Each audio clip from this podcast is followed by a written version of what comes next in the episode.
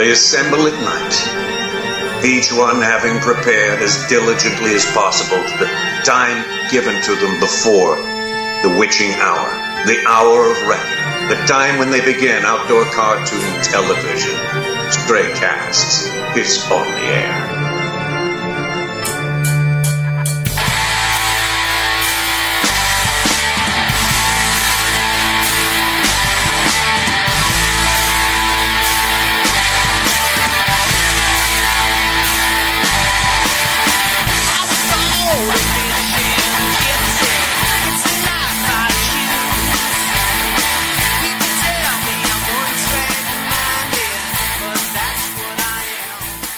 Is everybody in?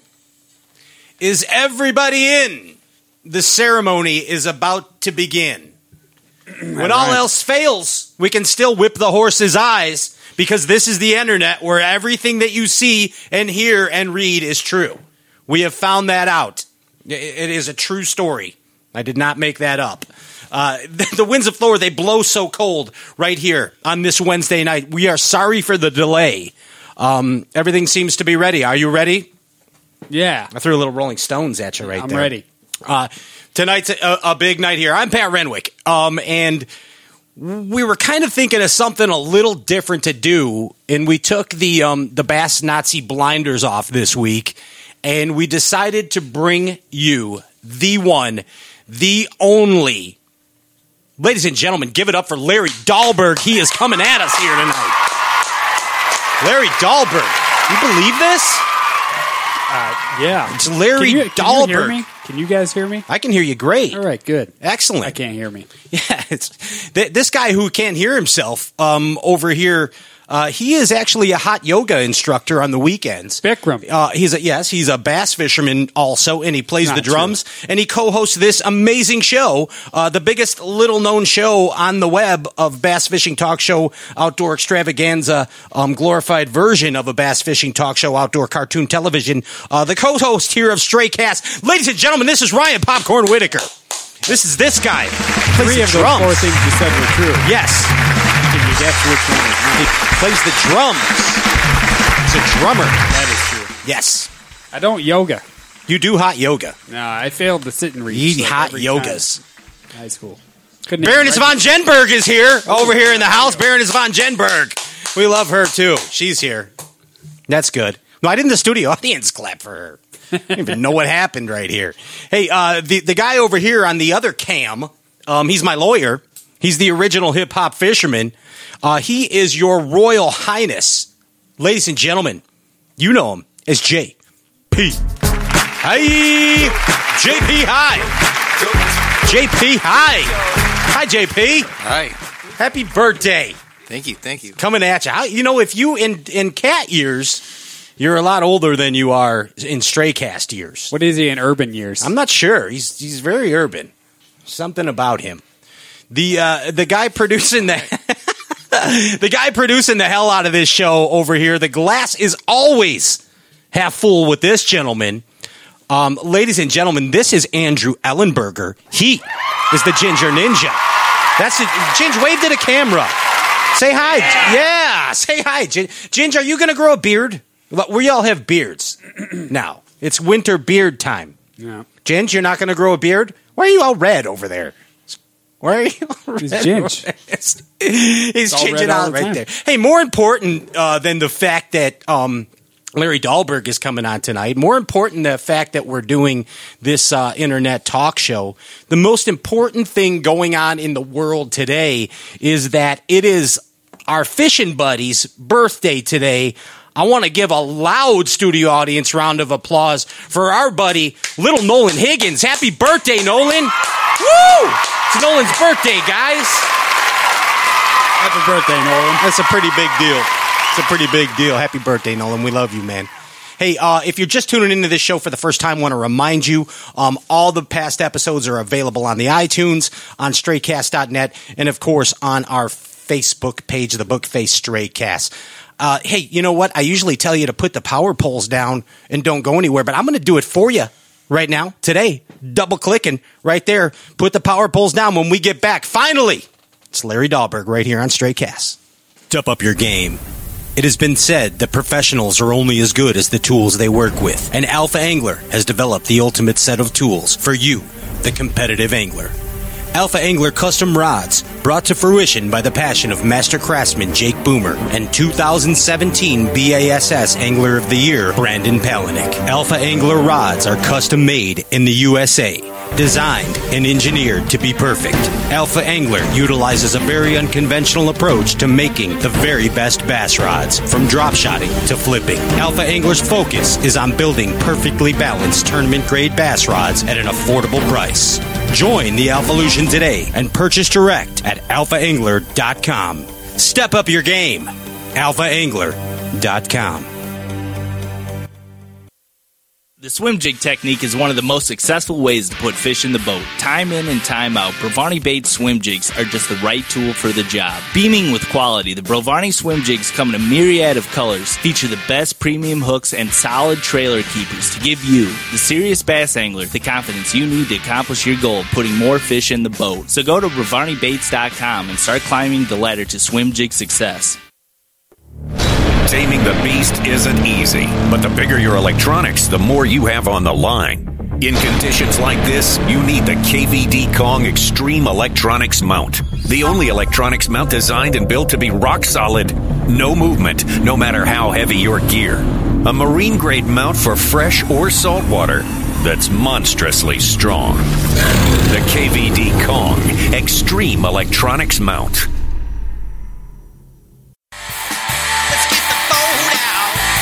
Oh, yes. Oh, my. Oh, my. Oh, my. Pretty good, pretty good, pretty neat, pretty neat.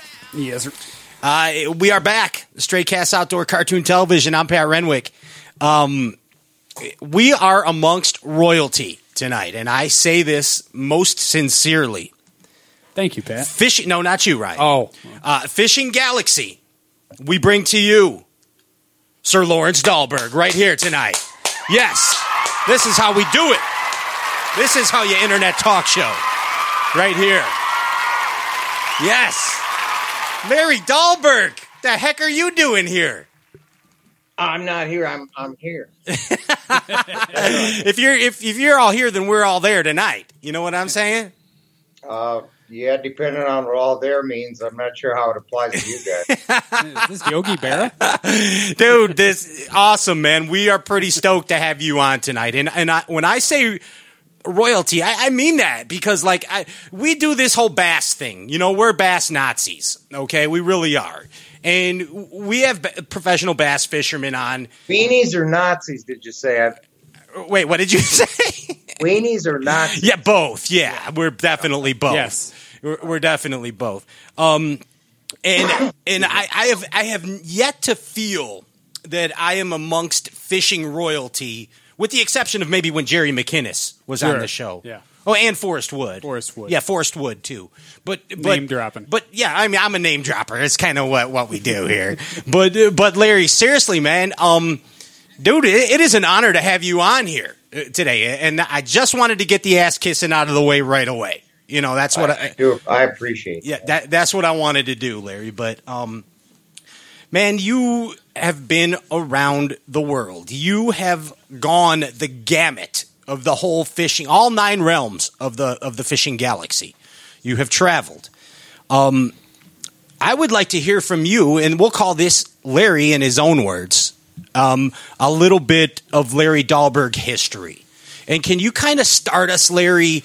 Um, let's say from the time that you entered the fishing industry. Give us just a little synopsis, would you please?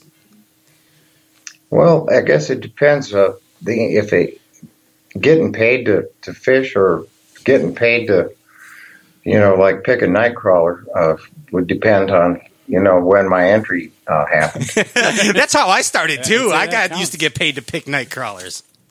Yeah, say p- paid to pick night crawlers ten times fast, holding your tongue, Larry. Try that one That's- first. yeah, yeah, or yeah. But no, when you first came into the fishing industry, as, as not picking night crawlers, but I mean, what happened? Uh, I was I, I was a born like addicted to fishing. I came out of the womb, and I just something there was something wrong with me from the time I was real young. My parents recognized it and just let me run loose, uh, which is you know a good thing. We could do that in a small town. You'd let your dogs and your kids just run loose, and they come home when it's time to eat. Yep. And I had a grandpa on my mom's side that was a kind of a woods animal, and all he did was fish with a live bait. My dad was strictly a lure guy. They fished together once, and uh, my grandpa had me come along because uh, I learned to row the boat real, real early age, and it allowed him to kill twice as many fish legally because there was two people there. Right. He, he fished for sturgeons and uh, cats and anything else that uh, you know ate night crawlers. So we caught you know walleyes and smallmouth and so on. And with my with my dad, it was uh, you know running a boat and uh, throwing throwing lures for uh, muskies, or we'd uh, anchor and swing lures through uh, pools uh, for walleyes. And so I got a pretty broad uh, view of kind of a couple of different worlds, and um, uh, I was fairly uh, trustworthy as a as a youngster, and as a very very young guy, uh, my dad would let me go away for two or three days all by myself, floating down this river. Uh, uh, like 20 miles with no food or water in three days. Uh, I'd eat a little brook trout that I'd catch in a, a, stream, and he'd pick me up and, uh, you know, just see any muskies. And uh, a guy died when uh, I was 11 that worked for a private smallmouth bass fishing club. Old Charlie died. They called my dad emergency, and uh, he said, "Nat, take the take the kid. He knows where the bass are." So I got a tryout, and uh, we caught all kinds of bass, and uh, uh, I started working as a as a fishing guide when I was 11 years old, and Wow. did it for 20 some years. And it was kind of fun because I, I kind of knew where a lot of them uh, were because I'd get up in trees and throw crayfish in. You know, I knew like there's an orange rock there you can't see unless you climb that tree. um, right above it, there's, and uh, the other guides I didn't know it at the time. I didn't realize it, but um, they knew the banks where the bass generally hung out, but they didn't like know like very specific. So this first old guy that I took, it, it, he thought I was a savant. Said, no, a little further. Okay, get ready. Right about there. Okay, get ready. And I go boom. They come out. You go what? Calling your shots. Yeah, well, yeah, like I, that's what that's what fishing's about to me, and it always kind of has been. Is uh, um, I don't want any voodoo or mystery or anything. I want them to answer when I ring the doorbell. and it's a kind of existential. You know, when they they bite, you know they're there. You know that you're there also. You feel the tug. You're connected. And there's a sort of a security in knowing that, yep, if I put it right there, I'm going to get a bite. I like that feeling. Yeah. Taking the element of Sure surprise thing. right out of it.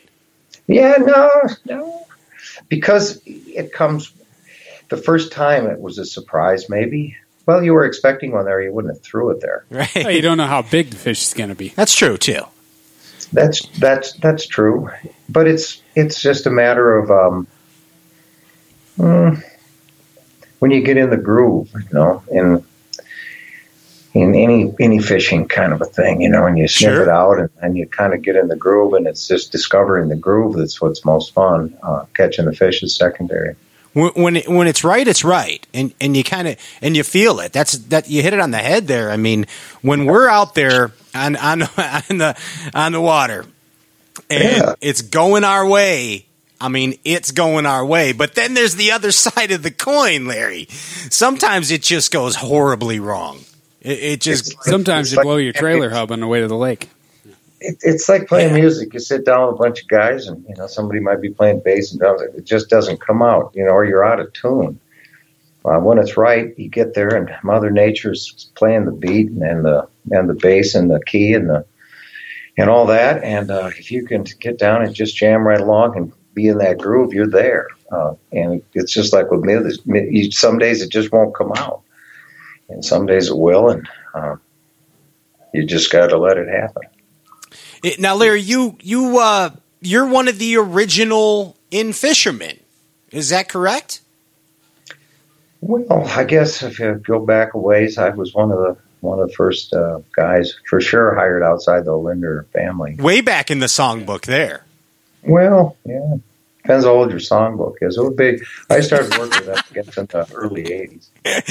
That's that's way back. After all the good music was done, but anyway, sorry. That's way back. No, but um, yeah, man, uh, you were like, um, so why did they kick you out of the In-Fisherman? What'd you do?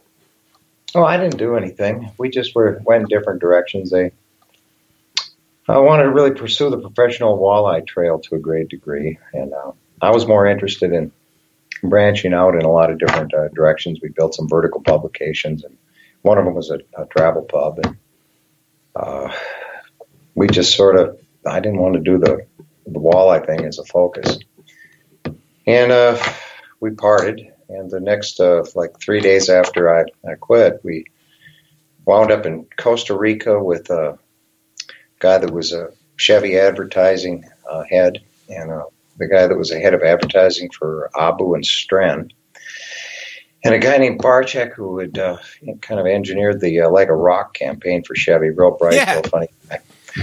And we figured out, you know, I had some ideas for a TV show, and, and Barchek came up with the idea just make a short format, real high impact deal. It'd be hard for the media ladies to measure it, so it'll probably be easier to sell.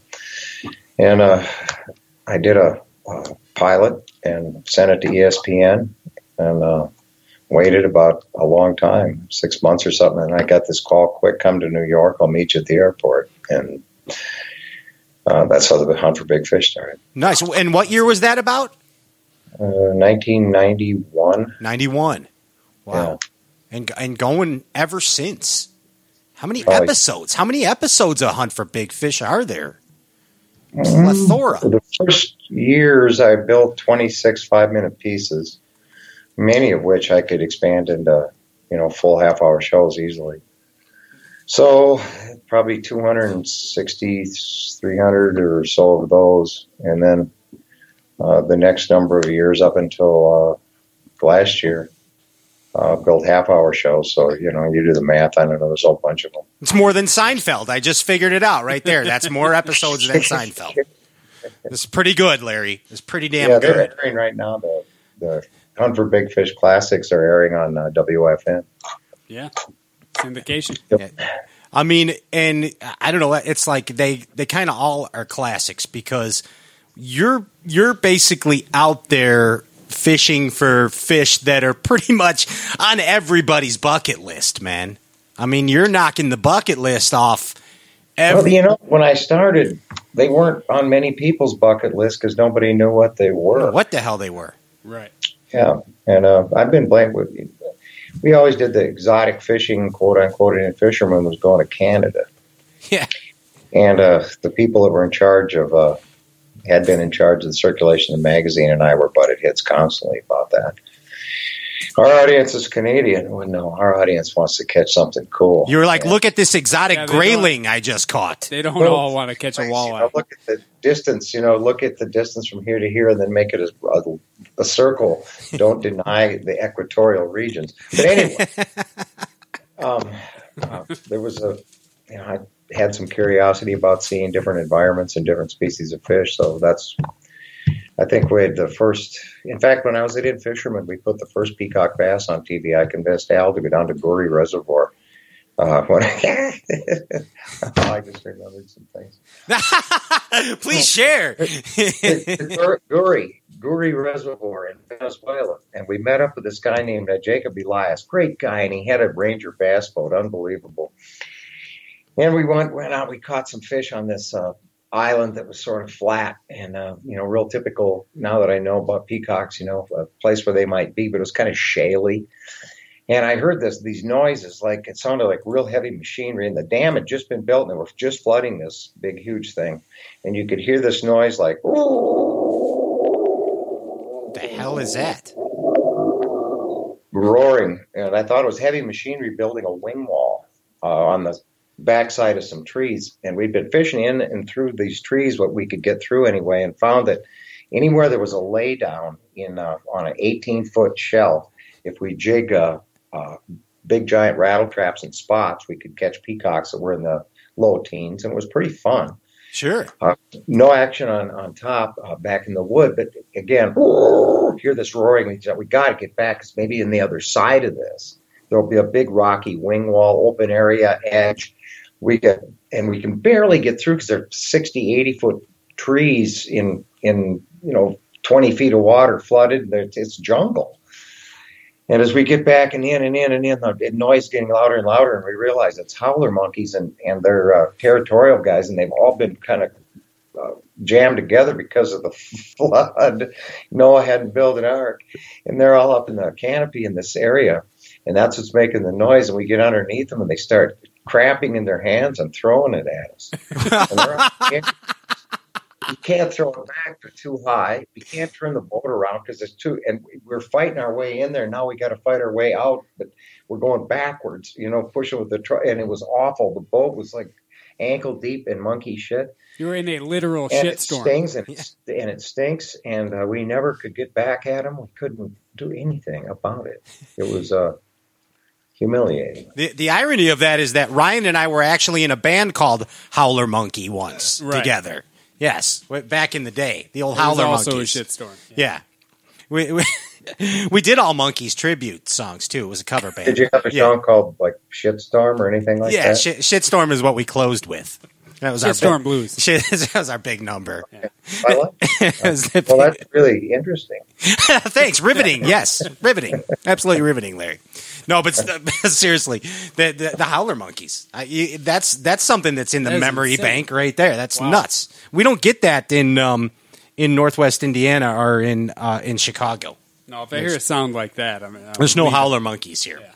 Hey, uh, if I want to remind everybody that we will be taking calls. Larry's going to take some questions from you, uh, the viewing audience, the listening audience. The uh, number is 520 214 2277. That's 520 214 BASS 2277.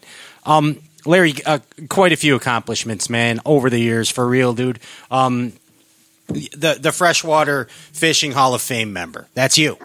Um, you got the conservation uh, award from the IGFA, the biggest award you could possibly get, the most prestigious award from the IGFA. That's you.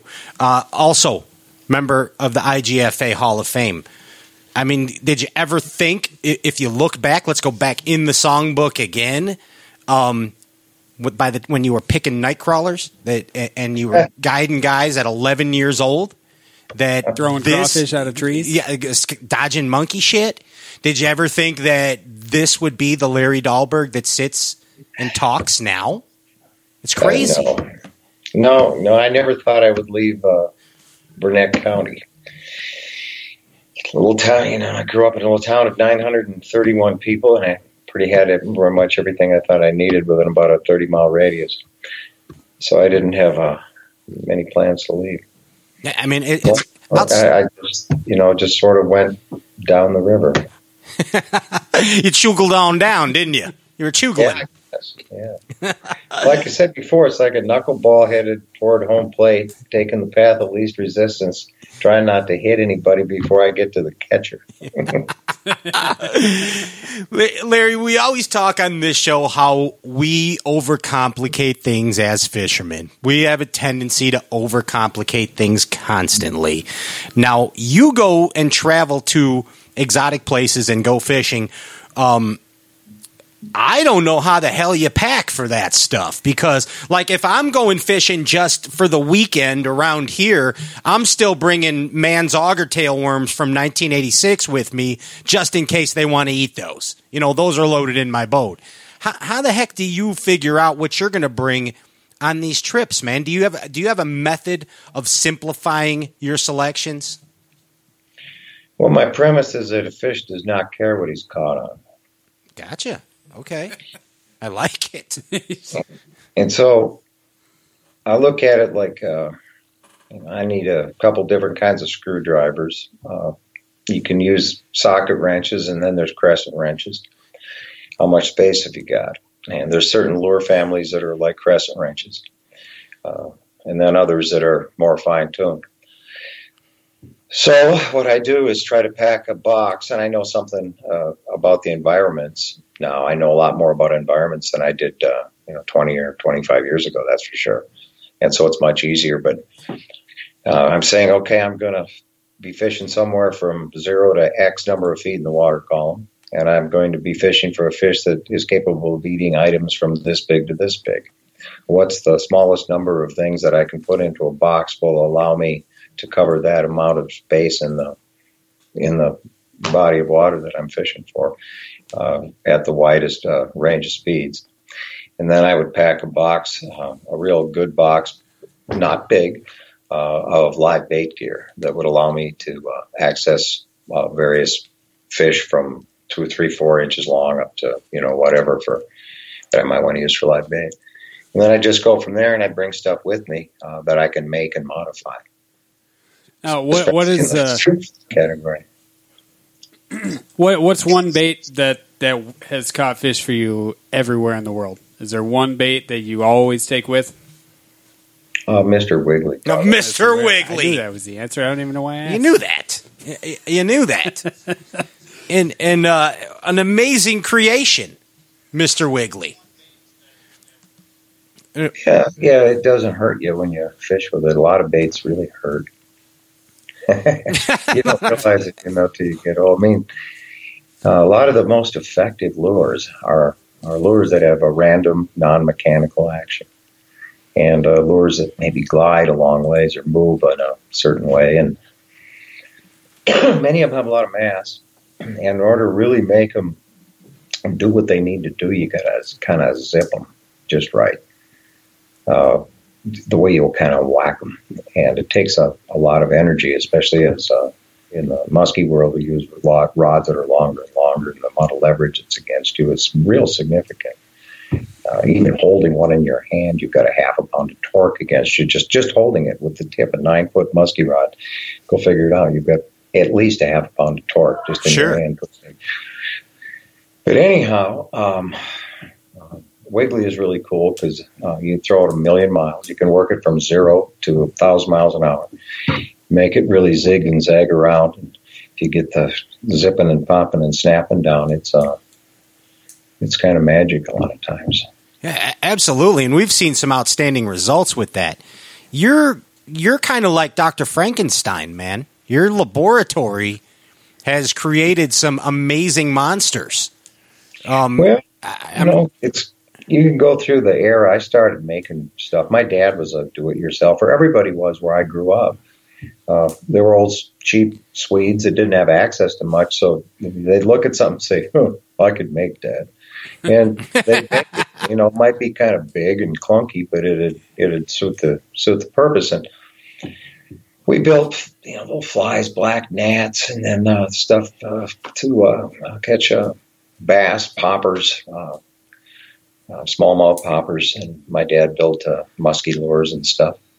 And as a kid, I you know did that sort of thing and uh, did a lot of fly tying as I as I was a guide. I guided fly fishermen, and uh, I was more into not what does it look like, what does it do. Uh, you've got things that are what I would call dynamic that move, and then things that are static. And um, it's my feeling that uh, very often what they do is more important than what they look like.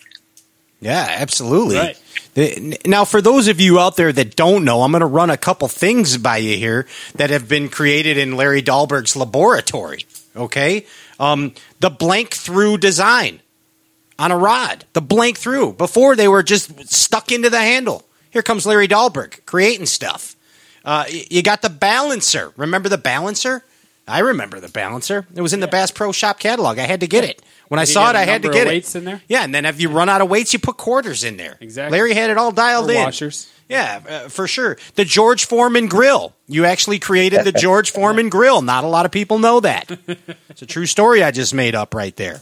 The Dahlberg diver. Come on. Not the Ronnie James Dio Holy diver, but the Dahlberg diver. You created that. The craw fro- the craw bait. The craw imitation bait. The clacker. The clack and The clack and craw. The frog. That frog deal you got. Um, Mr. Wiggly, of course. Your glide bait. You got the glide bait too. And of the whopper freaking plopper. Larry Dahlberg. Larry Dahlberg, you did this. It's about the hottest thing out there right now. You did this, Larry Dahlberg. Unbelievable. what do you what do you think of those apples? Oh, I don't know. I just, uh, I never had any, I don't usually have any idea of uh, making it for any other reason to try to catch a fish on. So So uh, it just I'm just overwhelmed by the success of the Whopper Plopper uh, and the variety of fish people catch on it. And I get all these really cool uh, letters and pictures from people, and it, it's kind of heartwarming. Actually, Dude, it's kind of neat. Outstanding. awesome bait. It- it is absolutely. Hey, what do you say? Uh, we we take care of some of these fish on the line right now. You want to talk to some of your fans, Larry? Well, sure, I'd be happy to. All right, let's let's do this. The number here to call in and talk to Larry Dahlberg 520-214-2277. We got a fish on the line. Welcome to Stray Cast. How you doing? Who's calling? Hello. Hey, you're going to have to turn your uh, your volume down here. Turn down your feed. Yeah, turn down the feed. Where would you like to put Mr. Wiggly in? Hey, Those. We need you to turn down the feed on uh, the show that you're watching right now. There's a delay there. Hello? Sure, it's not somebody from Mars. it is. It's from Plutron.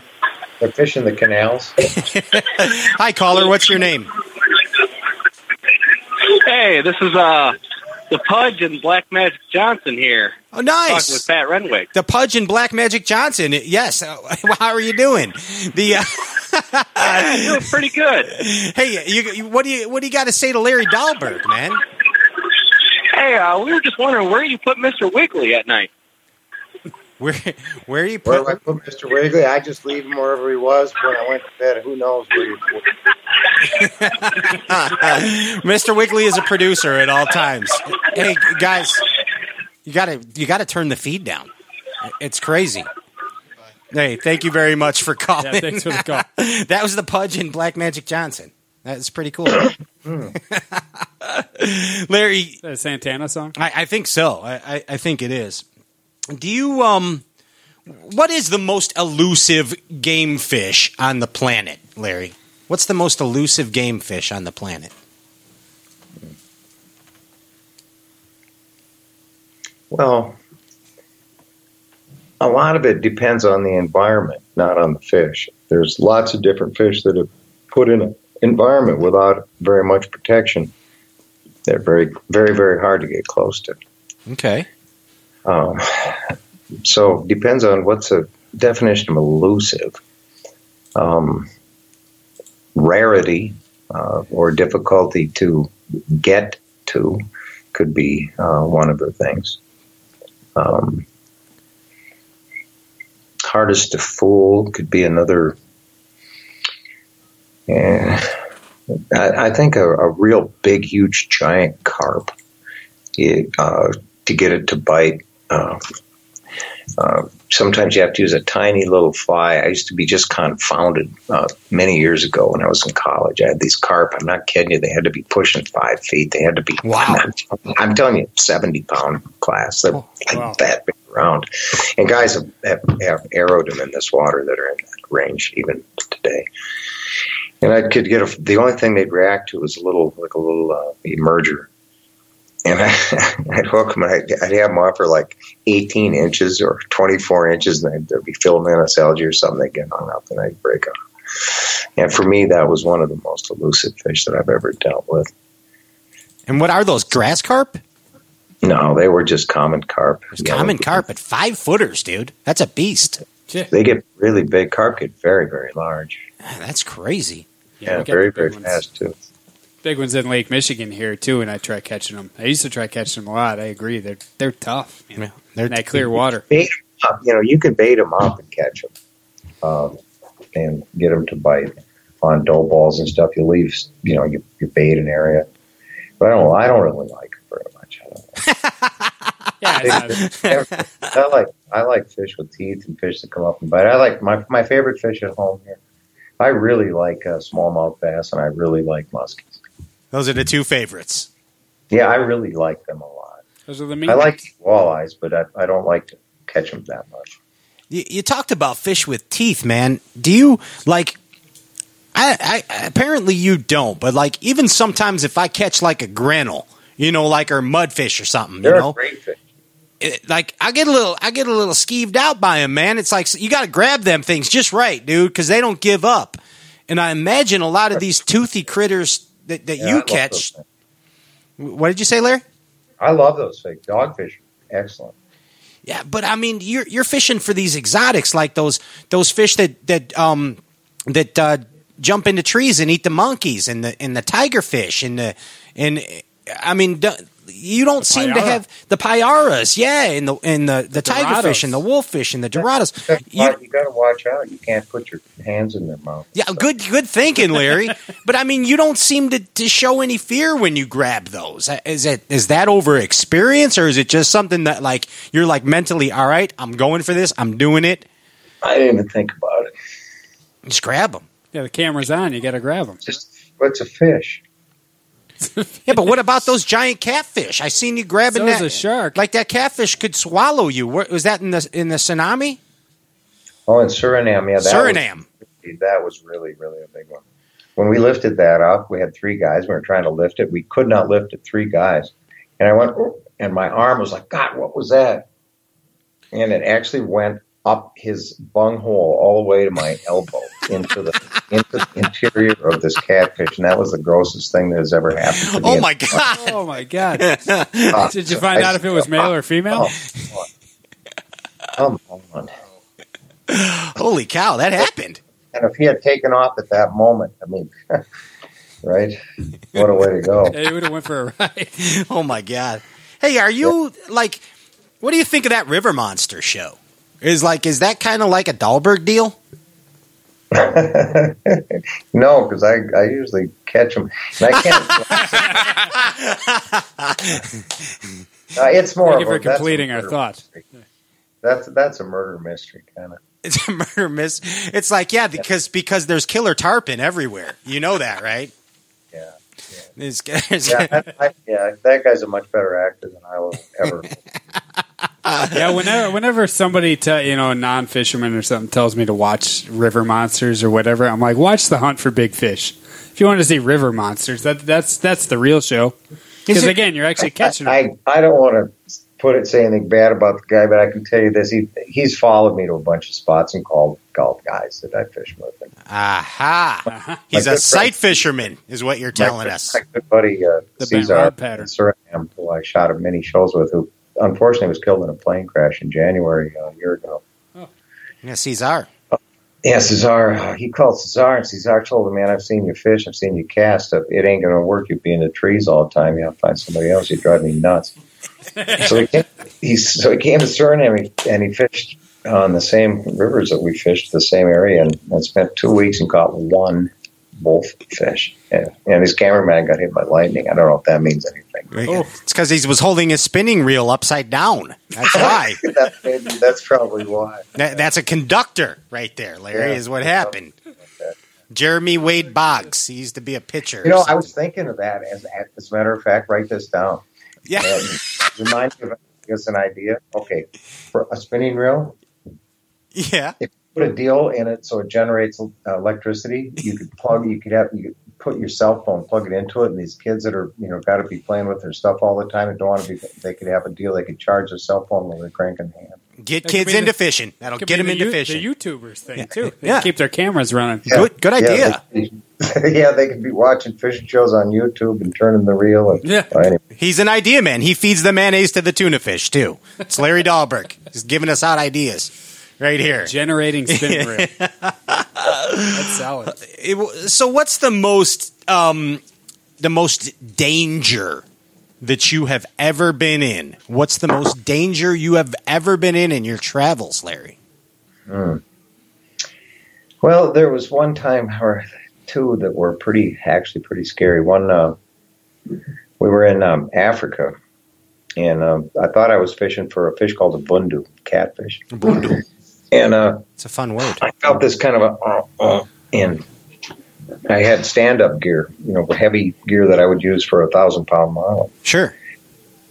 And I, I kind of locked up on it and started to try to pull, and it came toward the boat and was like right below the boat. It wasn't that deep of water, maybe 10, 12, 15 feet of water. And uh, as I bared down it real hard, the boat went down and water started coming in the back. So I couldn't pull that hard. It was a boat that only had a little bit of freeboard, like a, a bass boat. And we had coolers all over in the boat. So it was a lot of uh, weight and no room on the floor. And my wife was with me, and the guide was with me, the guy named Grant ran the camp, and the cameraman. So we had a lot of a lot of weight. So I just kind of backed off on it, and then started easing it up, and and it sh- woo, moved like six feet left, ooh, six feet right, back and forth, and I couldn't real slow, woo, woo, and I lifted up again, and it came to the surface, and it was a crocodile longer than our boat, Holy oh, shit! and, and it was like three feet away from where my toes were on the edge of the boat. All of a sudden, he's just underneath, you know, he's straight up, straight under, you know, and I'm just nursing him up, and off it comes, and it's like, oh, and I went, it's a croc, and it, there were three octaves. It's a croc, and he, he kind of opened his mouth and shook a little bit, and you know, they can leap like two thirds their length just with a kick of their tail. So he could have been in the boat. I mean, he was at boat level. We had four inches, two inches, three inches of freeboard. And that could have been really, really dangerous. Could have gone And same horribly wrong. I had come up and, and swipe. My cameraman was on the side of the boat, and he swiped like this with his trail and tried to knock the cameraman off uh, the side of the boat. Which, uh, Is there footage of that? what's that? Oh, Is my there- is wife there just. fo- is there footage of that? say? Of the uh, Oh, Dutch crocodile Harbor. I forgot about that. We had a stove. That was nasty. You know where Dutch Harbor is, where the Aleutians go out toward uh, Russia. Okay, Um, yeah. Nasty, nasty. Bering Sea, 42 degree water. Monster, monster swells, 50, 75 foot swells. We were in this little uh, boat with a single engine, uh, V8 car engine, Chris Craft. Had a cabin in it and stuff. And the steering cables broke. And uh, we were way the heck out. And we were going out. We had to turn, we had to tear it all apart and uh, put the steering cables around our our hands with gloves. My cameraman and I, one on each side. It was one guy pull, and then no, you pull. Uh, you know, right, left, and you know, the captain. And we only had one screw on the boat, and we got turned around in a big monster break. We had survival suits on. Marilyn was crying. That was a bad deal. Wow. Uh, we're still though. Uh, we're in uh, Venezuela and had flown over the Orinoco at a place uh, called uh, Puerto Ayacucho. There's a giant rapids, kind of a falls thing there, a cauldron of water that goes down it. It's just a maelstrom of water. And I saw it, and at the bottom end of it, it'd be a natural barrier of, of monumental uh, order. So I figured there'd be payara there, and we had to be there for a couple of days before we went in to fish peacock bass the, in uh, a river called the Pasimoni, where uh, ended up catching a 43 incher. Wow. But anyway, we uh, find a guy at the airport, uh, and yeah, sure, he's got a boat. He comes up with three boats, a little tin, lightweight, little thin, like beer can thick boats, and we've got a 40 horse motor on this thing. And he gets in, the guide gets in. This guy can't speak English. Cameron gets. I said, I'm not getting in, man. The boat's too small. So he gets out, and we we take off, and the guy turns left, and we're kind of going downstream. And I'm thinking, what? We should be going upstream. This doesn't feel right. And then he kind of turns the boat around. He's going upstream and just holding in the current, which is very, very fast. And then the other two boats come zipping by us and go downstream and through the chute on the far side. And there's big, giant standing waves on the uh, on the inside and the far side. There's a, a chute that you can go through, but otherwise there's standing waves that are six, eight feet tall for 150 yards, where it goes off over this big rock basalt crack thingamajig. And our guy starts up and takes after him. Um, and the reason he's waiting is because he doesn't know where to go. I can see that. You know, I've been a guide. I can see what he's doing. And I tell my cameraman, quick, get your ass off the seat. You know, drive it through the top of your head. He's going to hit this guy's waves. You know, and secure the camera. So he dumps the camera quick in the in the cooler and gets his butt up. And he's uh, looking back this way. I'm looking forward. My butt's up. I'm holding on the gunnels. Bam! We hit this wave. Oh, And his eyes get real big. And he hollers, "The motor fell off!" And Oh, jeez. and and the motor was indeed off, and the guy in the back was slumped over like this with a great big giant cut over his eye, like this, and his big flap of skin is hanging down where exposed his whole bones and everything. It was really icky. Oh. And we get swept down into these uh, standing waves and take on probably 50 gallons of water in this small boat, and we are absolutely helpless. I'm running around like a squirrel looking for something to just control the boat, a rudder, and there's not an oar, there's not a life jacket, there's not a nothing. It's, it, I've got forty thousand, fifty thousand dollars worth of camera gear and my fishing gear and a half dead guide, and we're in the middle of a big washing machine. It's bad, and if we go down much, well. we're screaming and yelling and waving our arms, and the other guys come in, and uh, it's a long story how we got out, broken ropes, crushed thumbs. Uh, we finally get on the other on a bank that's kind of an island thing right above the big main chute, where we would have gone another two and a half miles through through stuff that you, you see on National Geographic with a lunatic and a raft, maybe. you'd, be, uh, you'd be dead. And as we got closer to shore, couple I realized the motor's dragging. It's on a rope and it just bounced off. And if that thing had caught, we'd gone down like a cork. And wow. It's saying no life jackets or anything. So we pulled the motor up, got it in the boat, got this guy in, got him patched up uh, with butterflies, pulled the plugs in the motor, flipped it upside down, pulled it a few times, got him screwed back in, put it back on, and I just said, "Man, the trip is over, and I'm driving." yeah. Went back and and uh, survived that. Thank God. That God. that is crazy. That was a close. That was really, really a close. I think that wins. I think that wins over the the the uh, the crocodile. Well, that croc. Those things are mean. Yeah, still, but I mean, it, it's like putting your head in the head of a lion and taking it out. You know, in the mouth of a lion and taking it out. It could have bit me, but it didn't. Yeah, dude, that's. I didn't hear what you ended up doing. Did you just cut? You cut the line, right? For the croc? I, I just put slack and I shook it like this, and the hook hadn't penetrated. It was a big hook, and it just ah. and it dropped out and it just sunk down. It, yeah. it let go of the whopper plopper. Sure, is what it did. yeah, I've had a lot. Of, They chase whopper ploppers like you would not believe. Wow. caimans, black caimans come after, and green caimans, and alligators and crocodiles really, really light up on a plopper. Larry, your wife Marilyn must go crazy every time you leave on these trips after hearing stories like that. Uh, eh, yeah, she's got good. I got pretty good insurance. she's got some sort of double, and I forget what it is. Where if I get killed like that, she gets paid like double and triple. So she encourages it. she encourages it. hey, we're doing this thing on the uh, on the Facebook Live too, Larry, and um, we have some questions from your fans on the Facebook Live. Um, and JP High, you haven't met JP High. His last name is High. It's spelled Hi, JP High. Hi. What? What's up, Larry? Uh, Larry, well, JP, what's going on? What are they asking Larry? Uh, we got David Hall wants to know what's the next lure to come from another segment of sport fishing that'll be a big player in bass fishing? Hmm. I actually know the answer to that, but I can't tell you. Oh, come on, no, we, Larry. We, we, want the dirt. That's what we do. this, this is Stray Cast. This is the outdoor extravaganza glorified version of a, a fishing talk show. All right, here, here's here's what my theory is that. Oh boy. Okay, we've had tournament fishing, and it starts out however it started out. and We've got certain rules. You can't do a bunch of stuff. You can do some stuff. Rods of a given length. A bunch of really silly rules, really. Yeah, yeah. In in my view. Um, and we had boxing, you know, Marquis de Queensberry. and then MMA came along. And we all forgot about boxing because MMA, actually, we've got to watch it evolve from, you know, which style of fighting is the best, which combination of those, and so on. And obviously, the answer is that the guys that have the best at all of them are the guys that are really the best and are the best at executing as well. Yes. I don't think angling's any different. And so I think that in the bass tournament world, what I'd really like to see is um, no holds barred bassing. Wow, talk to me.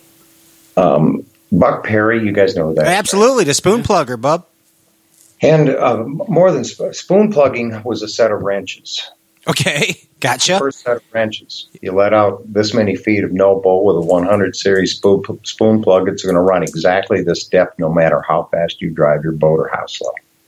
You let out this much line, it runs at exactly this depth. It would let you know exactly where you were and covered territory. And Buck also came up with the concepts of both structure and cover and laid out a systematic way to eliminate unproductive water without any voodoo at all. Nice. He's the Isaac Newton of modern angling, I think. Agree.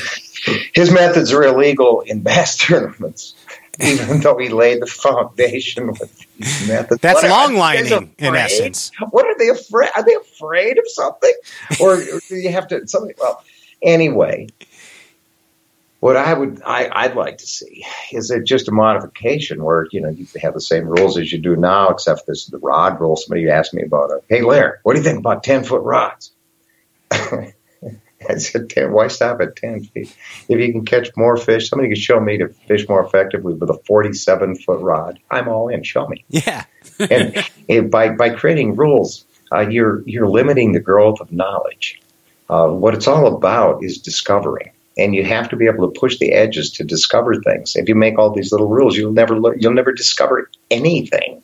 And in fishing, that's the beauty of it. It's it's it's organic. It isn't somebody didn't reach up their butt, pull out a guy with a striped shirt, a whistle, a ball, and a clock and a rule book. We've got way too many of those things. We could invent a bunch right now if we wanted to. Fishing's beauty is that it's so organic, and you don't have all those uh, rules. And you know, in in uh, uh, in the bass tournaments with all these rules, it, it limits the growth of knowledge. And then the, the secondary thing, and uh, I was going to say about it is uh, no holds barred bass. And because the last day it'd be uh, live bait would be legal. You'd have to use circle hooks. Wow. And what people would see is, wow, there are some really big bass around here that nobody had been catching. and it'd make it way more interesting. And also uh, uh, give people more ideas about artificial lures to transpose what's been most effective with uh, uh, with liveys. And I just think it would be more interesting. And it's a no holds barred bass, and I'd, I'd find it far more interesting to have the same uh, kind of a major league bass where every single fish counts. It'd be just fun. It'd be cool. So everything goes. So trolling, twenty foot Yeah. flip sticks, Why not? Whatever it takes. eighteen long arm Alabama rigs. You, you can't break the, lo- the local uh, rules and regulations. If you're going to go another level, when it gets to the live bait side, you got to catch your own. Nice. With the cast net or the or the uh, the Hitachis. Uh-huh. Cast nets aren't legal in a lot of places. Neither are uh, sabiki rigs. Sabikis. I said Hitachis. That's I understood what you meant. Could have said Sanyo. So you have to But catch you, perch. you didn't actually give us a lure there. Yeah. Said he You just say it. said you It's Larry wanted- Dahlberg, You just want to see you want rules gone. Yeah. So what's the lure? What's what's the What's next the one? crossover from another world into I, bass fishing? I, I can't even remember now. He's well, taking well played. He's Well taking the. Seventh Amendment, whatever that is. He's right The there. seventh commandment? Amendment. I don't know. It's uh, I said amendment. believe the the seventh fifth. commandment of, uh, of angling, it's kind of a, oh, what I call it, an immutable law. It's that uh, your odds of catching a really big fish are inversely proportional to how much you actually deserve it. Yes, fish location presentation system is exactly. By how much is Yes, that, that's exactly what it That's exactly what I said. Yes, Larry, you ever been on a game show before? On a game show? Uh, no, I, I don't think I have. We're, we're, we're gonna we're gonna play game show. Are you ready? I sat with Wink Martindale at the Ace Awards once. I did. Did you ever do anything wild with Chuck Barris from the Gong Show? I- I really like Chuck Barris a lot. I, like the uh, the comic. We have the unknown. We're gonna play. Pat, Pat used to play ping pong with Richard Dawson. Yes, I did actually. It's, tr- it's a true story that he just made up. Yeah. We're gonna we're gonna play a game called What's on Your Mind, and I am gonna say a word or a phrase to you, and you tell me the first thing that pops to your mind in correlation to trips that you have taken across the world. Okay. Okay, All right. Are we gonna try this? I, I'm I'm I'm I'm ready. Do you got your thinking cap on, Mister Dahlberg? I do. Okay, let's play. What's on your mind? Are you ready? Ah, yes, it's time for What's on Your Mind with international traveler, fisherman extraordinaire Larry Dahlberg. He's royalty. Sir Lawrence Dahlberg is here. Larry, this is how you play What's on Your Mind. Okay, I'm ready. The first word to you is betel nut. Betel nut. New Guinea. New Guinea. Yeah. New Guinea. It's beetle Yeah, nut. the Betel Nut Shuffle. The Betel Nut Shuffle. It's kind of a big dance over there, isn't it? I've got a song called the Betel Nut Shuffle. All the kids are doing it. Uh, the ones on New New Guinea are. I'll tell you that. But you also have to have the mustard stick and the calcium powder. it enhances it. It's the synergistic effect of the betel nut. It doesn't work without it. Okay. Oh, is that true? Absolutely. So there They is a got little sack synergistic. betel nuts in them. What you do, you peel the, the outside skin off the betel nut, and then you dip the the uh, little mustard stick. It's a it's a bush. It's a little green, um, somewhat wet little stick, big as a pencil maybe or smaller. And then you dip it in this ground up stuff. That's calcium. Uh, they they use coral or they use seashell. And then you you chew the nut and bite the the uh, stick with the calcium on it, and it turn, goes pew, and it turns bright, bright, bright red, and uh, your gums get all red, and your teeth turn black eventually. And, and you So there you go on betel nuts, buddy. Uh, I should be asking you the questions. I'm just curious what it does to you. That's all. Sounds awesome. That's what, I asked that. Said it. I asked him. He said it makes me feel warm, and I said it makes you feel warm. It's it's 98 degrees. You'd be feel you'd be feeling warm with or without the betel nut. Looked at me like, oh, you're probably right. there it is. Betel nut history with Larry Dahlberg. Uh, black and blue. Black and blue. Argentina. Argentina. Why? Uh, because the the steak down there is so so good, cooked Pittsburgh style, Yeah. black blue. Nice. Okay.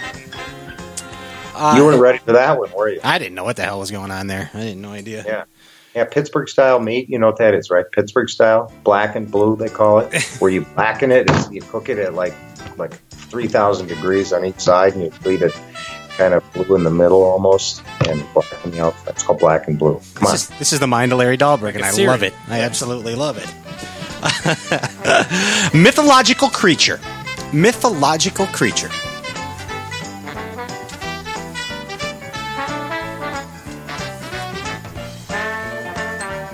Mythological creature. Yeah. You had, you had to run into one or two in your day. Mythological creature. Yeah. I saw fly a kind of a. It wasn't a saucer, but I did see a definitely a UFO one. But I haven't seen any. I mythological doesn't even. I think of uh, Scandinavia, but only because of the mythology there. So no, I I see. I don't have any voodoo, so that that category you're going to really be drawing a blank in my subjective consciousness. What about a Sasquatch? That's a correct answer. That is a correct. Good job. You. you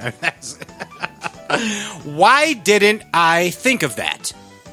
I don't. No, no, that's what I'm asking you. why, why, why, why didn't I think of that? Have has that ever came to your mind on a trip across the world? Why didn't I think of that? Yeah, I've seen a few items, you know, but just stupid little inventions. Um, like there's one I see it in uh, Suriname when you open the door underneath your uh, uh, sink. It opens. The, there's a the little wastebasket under the lid opens when you open the door, and then closes when you shut it. And, oh, also in Finland, in the toilets, when you fu- okay here, you push a lever down. On the end of that lever is this chain or something. That chain goes down. It's hooked to a little dingus, and then it lifts it up. It's like a whole bunch of moving parts, and then you got. In Finland, it's just a straight thing that goes right straight up like this. And there's this little deal at the top. You go, floop, floop, and it flushes. It's just a straight line. It's so simple. No moving part. I mean, one moving part up and down. And I looked at that and I said, "Hmm, why didn't I think of that? Those Finlands are Why smart. didn't, why didn't Kohler think of that? yeah, they made their Rapala too. They got all that going. Actually, the Rapala was was made by a guy named Toivo, the first one. I mean, here's the deal. This is really interesting. I was over there. There's this lake, big lake called the Lake Päijänne, and it covers a huge part of Finland. And there was this um, hermit named uh, Toivo that figured out how to how to mix um, acetone with uh, acetate. It's uh, similar to what uh, or celluloid we used to call it. It's what a photographic film. You know, if you expo- overexpose film, it turns like clear. If you dump that into acetone, it turns into a slurry of uh, plastic, and then when it uh, you smear it on something, it gets nice and flat, dries, and you've got plastic. And he was using that over the surface of uh, the cambium layer of a, of a pine tree that has about the same density of balsa. That he'd put a like a gum wrapper, a cigarette wrapper with a cellophane over it, and seal it with that stuff. Also made a lip out of it. You can make a you know a lip out of that kind of stuff as well. And then he was trading it for geese and other articles, fish. I've got a bunch of pictures of him and some of his lures. And he showed the people in that area how to do that. Amongst them was uh, Lauri Rapala and his uh, uh, brothers, and the people like probably at Nils Master. and uh, a whole bunch of people in the Turku uh, area. Um, so that's really where that, that style of lure came from, and that area became kind of the Silicon Valley of the lightweight uh, lure compared to the real heavy mechanical stuff that we built here in the U.S. Damn. Hey, I think, here. I think that Larry Dahlberg won. Uh, there's no, th- th- no one has ever hijacked this game show as well. Maybe Gary Klein did, but but uh, but La- Larry Dahlberg, you won. You won something. I'm telling you right there. You definitely won. Good job, Larry. We didn't even have to use the buzzer once on you. Outstanding. Do you do any impersonations, Larry? Uh, I don't think so. No, you don't do like an Al Lindner or anything impersonation. No, I, I, I sometimes try to impersonate somebody that isn't uh, around. like, what does that mean? I just like to kind of hang back. And, I so I impersonate somebody that isn't there. that works every time. Yeah. That's the most outstanding impersonation there is. Hey, um, uh, who's your Hard to guitar? that That was amazing. Who who's your guitar hero? Who's your guitar hero, Larry? Actually, uh, I have many living right now. I really enjoy Joe Bonamassa. I Okay. think he really knocks it out. Uh, the earliest that I, I really like is a guy named Roy Buchanan. Yeah, Uh, yeah, Roy did some just amazing uh, things. Uh, Google uh, or uh, YouTube uh, "Sweet Dreams" by Roy Buchanan. Uh, there's just a whole bunch. Yeah, most of the stuff he recorded is kind of dumb, but as a technical guitarist, he's just out of this world. I like how you First got guy- all eclectic on us there. That was Yeah, pretty good. he does a first guy to do pinch harmonics. First guy to bend. He uh, Jeff Beck is the closest thing to most of Jeff Beck's licks. Jeff, I hope you're listening. Are ripped off of Roy Buchanan. The whole Jeff Beck technique is Roy Buchanan all over again, but Roy was better. Yeah, Jeff tunes in every week. He does. He's a big fan, and actually Ronnie Wood too. They're still fr- so Jeff Beck and Ron Ingvar. Wood. Ingvar is on here They all the they time, watch they watch together. Yeah, Larry, ask me who my guitar heroes are. Uh, who are your guitar heroes? I thought you'd never ask, Larry. My guitar heroes um, are Keith Richards and Jimmy Page. Yeah, that's an interesting combination. Yeah, I mean Keith is the most simplistic form, in my opinion. Um, yeah, he's raw. sloppy, sloppy, beautiful. Yeah. Uh, yeah, some, sometimes he, he hits a real good one. You saw the Rolling Stones at Altamont in, in Yes. nineteen. What's Yeah, that? give me shelter. You know, the, yeah, movie brothers Shelter and sisters. What are we fighting for? That one, yeah, I was there. I was right there, dude. right, maybe fifty feet from the stage.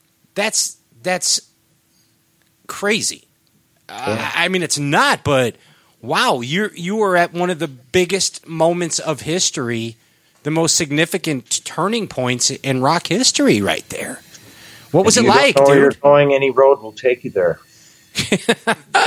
What was it like being there? I mean, what was the what was the It was surreal. It was absolutely surreal. We left um, uh, midway through the Rolling Stones just because it was insane, and uh, we were back home in 37 hours. From uh, drove back to uh, River Falls, Wisconsin, from uh, Altamont. Actually, stayed in Fresno overnight and got back in 37 hours in a 64 Chevy at about 114 miles an hour. Mama, get me out of here. Wow. So was it uh, uh, was the chaos abounding? Is that why you left? I mean, Yeah, that was that was a big part of it. And there was just so many people you couldn't believe what people were there. Your eyes would conk out before the people did, looking over the horizon. wow. That's that's a, that's an amazing life experience. That's Yeah, it was. uh, yeah. unbelievable. Hey, how come nobody ever wants to know what my guitar hero is? Who's your guitar hero? Hey, thanks, Larry. I, I'm gonna go with Brian May Brian May. and Yeah, uh, and and uh, um, oh god, I'm sticking with Brian May. I can't. There's nobody that holds a candle to him, in my opinion. He's the only guitar player in that band, and it was huge. Do you know who he is? From the Queen? From the Queen. From the Queen band. Yeah, Yeah. Dude's a monster. Brian May. Doesn't have to fly. Just solid. well, yeah, it isn't how many notes you play per second. Per second, you know. Right. It's I thought you played that one. Yeah, yeah. I thought it was interesting that you listed Bonamassa. So that, Oh, Yeah, I mean, listen to him, and it's the wi- the breadth of his. Uh, of, uh, uh, the, he plays at any and every genre if he wants to. He's a really good vocalist, and uh, he can really play guitar. Uh, tasty, tasty, tasty stuff. I mean, Willie Nelson's a great guitar player. Listen Oh, to Willie. yeah. I mean, Sure. just beautiful, beautiful. He can bounce that thumb like nobody else. Absolutely. No, Yeah, I'm, check, anyhow. check out Buchanan and, and listen to Sweet Dreams as as one to listen to. Okay, And just for- it's for sure. it's a the Patsy Cline tune, you know. But then listen, then you'll want to listen to a few other things, and you'll see he's uh, he can play absolutely anything, and he invented a lot of the cool things that we take for granted. Uh, the volume knob, you know, where you uh, just uh, grab it with your little finger, and he was the first guy ever to do that. A lot, a whole bunch of stuff. Susie Q, that, that was his first lick that was famous. Really? Was playing, uh, Nice. Who was it? Uh, somebody in the Snake Stretchers, or I forget the name of the band. Uh, Butch Hawkins. Ooh, yeah, Ronnie Hawkins. That's it. Ronnie Hawkins and the Snake Stretchers, and they did Susie Q, and that was that boom, bom, bom, bom, bom, Sure. bom. Oh, that was a Roy at I think age sixteen. wow. There you go, buddy. Th- those are selfish questions. I had to ask Yeah. that. I apologize. Sorry, sorry, fisherman. You guys, that guy? There's a guy right now that's playing uh, uh, pedal steel, uh, black guy, and he's ripping licks off blues licks off a pedal steel that just well, just it's, it's astonishing. It's astonishing. What's his name? Do you know? I just can't remember his name. Just to escape me. He was uh, the music was so incredible. It just uh, it just like knocked a circuit out. On the steel guitar, on the pedal steel. Yeah, on a pedal steel, but he's playing blues. He's not playing country stuff. Wow. Just- oh, it's it's it's almost unlawful. I Almost think Larry unlawful. Cowman's interested in the show for the first time. Yeah, our, our, our audio guy Larry is really tuning in now. hey, that's your guitar heroes.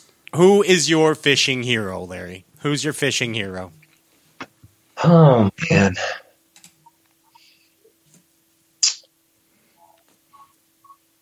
I had a guy named J.C. Wells that I used to fish with a lot.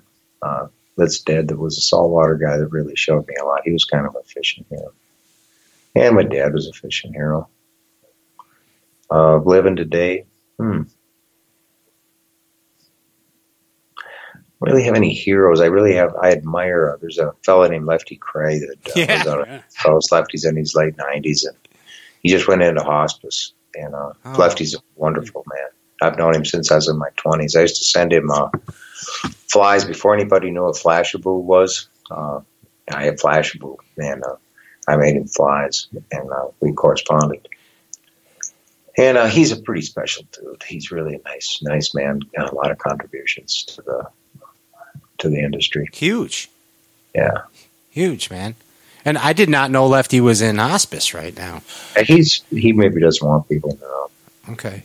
but he's you know about come, kind of winding down. Uh, had some health issues, but he's, he's just sharp with an attack. He's I mean, if he was running at half capacity, he'd be twice as sharp as most people are at their peak. He's just an amazing guy, kind. You had a chance to fish with him not too long ago, didn't you? Yeah, we were in Texas uh, fishing a little bit, and uh, we got to spend some time together. It was real good. Nice. I saw that on the book face. Y'all were throwing the uh, the double whopper plopper, the whopper Yeah, buzz, first uh, prototypes of the double plopper. The double. Got some pretty big bass on him too. Yeah, he really, he really liked that bait. He thought that was pretty cool. the double plopper. Hey, Larry, um, we're about out of time. I'm getting the signal, man, and I just want to say how much this means to us to have you on this stupid show, man. I mean, it it, uh, it it means a lot to us for you to hang out and tell some fireside stories with us. Um, my my favorite show we've done in a long time, man. Well, that's that's that's fun, and the fireside's good. As I told you, I was fishing today, and it was a little chilly out there. We caught uh, went three for three on, on muskies with my buddy Josh. Three for three. Bam, bam, bam, man. We fished for for about two hours in a spot that I had. A, my fish bone was wiggling, and we went over and caught three of them. Two real nice big ones too. So it was a good way to end the year, and I'm looking forward to. Josh, the. IT guy. Three Uh, fish Josh, there's a. Uh, I got two Joshes, uh, Big Josh and, and other Josh. Okay. they, both, they both own uh, bait stores, and they're both pretty good sized dudes. One has got a blue ribbon tackle in St. Paul or Oakdale, and the other's uh, got a store called Thorne Brothers. That's a muskie shop yeah. in in Minneapolis. And uh, Big Josh, uh, Thorne Brothers is a uh, his name is Josh Roundsley. That's the store's Thorne Brothers. But yeah, he's my fishing buddy. He's a great big dude. He's a kind of like a bodyguard. If I fall and can't get up, he can like pick me up, put me in his pocket. and my dog, he's really good with my dog. My dog loves Josh. Is that Josh the IT guy? No, is that the same? No, that's a different Josh. That's IT Josh. IT Josh. You got a lot of Josh is Josh all over the place. Yeah, I'm not joshing about Joshes. We get a lot of Joshes. Josh saved the day today. That's why we were delayed a little. Oh, and I've got this new camera, so and I got to make sure I turned it off so I don't get spied on by hackers. That's what I was told. You make your camera like go around the house and look. You know, I don't know. That's what I've heard. They do. That happens all- all the time. And so, you know who else is spying on you is um, uh, Jeremy Wade. He will be spying on you. The River Monster guy will be spying on you through this new camera. I think that's a great idea. What? What's a great idea? Well, you know, he could spy me. It'd be good. I could help him. Larry, thank you so much, man, for for joining us tonight. Do you have any last words for your fans out there, bud? well, sometimes fishing's like a wet bar, so the harder you squeeze it, the further it flies. That needs to be left right there. That was outstanding. That's the quote of the week right there. Larry Dahlberg, thank you so much. We are you going to be at the in Chicago this uh, this winter at the sports shows? I don't know. I I haven't made any plans. You don't know yet. You just, I got. I'm going uh, fishing to. I'm going to Louisiana in uh, about two weeks or a little less, and I'm going to throw big whopper ploppers for great big uh, redfish. That's so much fun. You just cannot believe how much fun that is to do. They come, their whole heads come out and they eat it. It's just it's just stupid how crazy it is. So.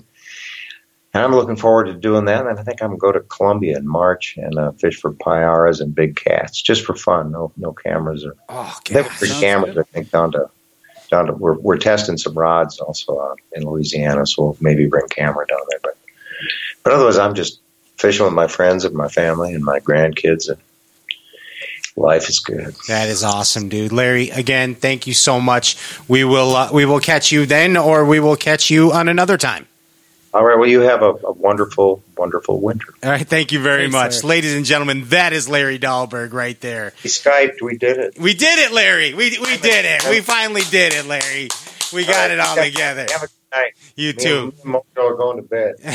Take care. Thanks again. That's Larry Dahlberg. I'm Pat Renwick. This is Ryan Whitaker, JP High, Andrew Ellenberger, Baroness um, Von Chen is here, and Larry Kyleman. Hey, before we go, Yeah. Well, I know I've been doing this a lot lately, but I got to thank Frank oh, from oh, Calumet Frank. Marine. Yeah, Frank at Calumet for Marine. helping me change my uh, wheel bearing today on my trailer. He ha- he was he was like John Travolta in the movie It- Blowout. It took me nine hours, but without him, it would have taken 18, I think. Thank you very much. Big thanks to Frank. to Frank at Calumet Marine. Go see him. He'll Hey, fix everything you got. go see Frank. Everything. And we uh, we are off the next two weeks, twenty second and twenty nine. We return on uh, on December sixth. Um, in the meantime, to keep you busy, uh, don't forget we are on the iTunes. Uh, we are on straycast.net. All of the past episodes are available to you there. And uh, don't forget to check out our buddy um, Seth Feider on the Ike Live broadcast this uh, this Sunday. That should be that'll be an enjoyable uh, episode, and we really will get to find out if um, if uh, Jacob Wheeler is really Joe Thomas's um, love That's child. That's what everyone that's, wants to know. That's what And don't call it a mullet. It's that- not a mullet. That's that. That is true. Um, we will see you then. Happy Thanksgiving to everyone. Thank you to those tuning in, to the viewers, to the sponsors. Uh, without you, this maniacy would not happen. We bid you adieu. I'm Pat Renwick. I am out. Hello, everybody. I'm Bill Dance. No, just kidding. This is Pat. If you like what you heard, please subscribe to Straycast on iTunes and leave a review. Tell us what you think. Any feedback is greatly appreciated. Thanks for listening. Peace.